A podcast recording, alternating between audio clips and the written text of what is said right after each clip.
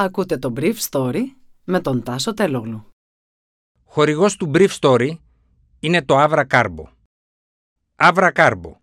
Ένας εναλλακτικός τρόπος ενυδάτωσης για κάθε στιγμή.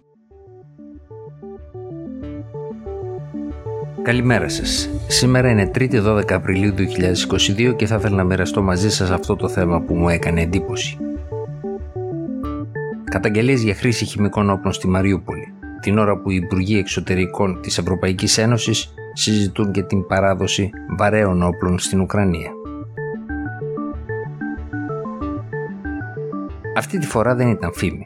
Καθώς οι Ρώσοι έκλειναν τους τελευταίους υπερασπιστές της Μαριούπολης σε ένα στενό σημείο του εργοστασίου Αζόφσταλ, έκαναν δύο πράγματα ανακοίνωναν ότι οι υπερασπιστές του εργοστασίου παραδίδονται εξαιτίας της έλλειψης πυρομαχικών και της εγκατάλειψής τους από το Κίεβο, κάτι που αποδείχθηκε fake news των Ρώσων, και στη συνέχεια ο εκπρόσωπος των αποσχιστικών δυνάμεων του Ντομπάς, Μπασούριν, ανακοίνωσε ότι για να βγουν από τη φωλιά τους οι τελευταίοι μαχητές του Αζόφ, οι ρωσικές δυνάμεις θα προχωρούσαν στη χρήση χημικών όπλων.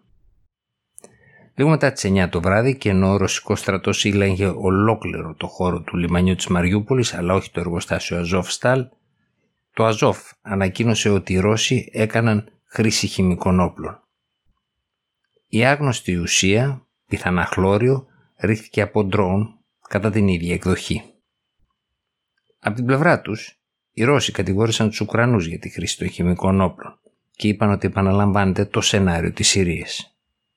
Πάντως η μομφή αυτή μοιάζει μάλλον αδύνατη, καθώς οι Ουκρανικές δυνάμεις στην κατάσταση που είναι στην πόλη έχουν πολύ μικρές επιχειρησιακές δυνατότητες. Νωρίτερα πάνω από 100 Ουκρανοί στρατιώτες είχαν και πάλι παραδοθεί, πολλοί από αυτούς ήταν βαρύτερα ή πιο ελαφρά τραυματισμένοι. Μετά τη χρήση των χημικών όπλων παρουσιάστηκαν σε στρατιώτες και αμάχους αναπνευστικά προβλήματα σαν και εκείνα που είχαν εμφανιστεί στη Συρία.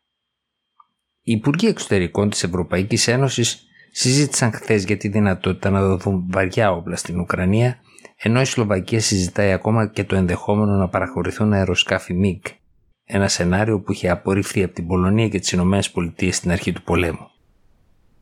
Οι Υπουργοί Εξωτερικών φαίνεται ότι κατέληξαν στο συμπέρασμα ότι η δυναμική των κυρώσεων τελειώνει χωρίς τη δυνατότητα να επιβληθεί εμπάργκο στο φυσικό αέριο και το πετρέλαιο. Ακόμα και στη Γερμανία η συζήτηση για παραχώρηση στην Ουκρανία αρμάτων μάχης παλιότερης γενιάς είναι πλέον στην ημερήσια διάταξη, με τη Rheinmetall να προτείνει στη γερμανική κυβέρνηση την παράδοση 50 τέτοιων αρμάτων στο Κίεβο.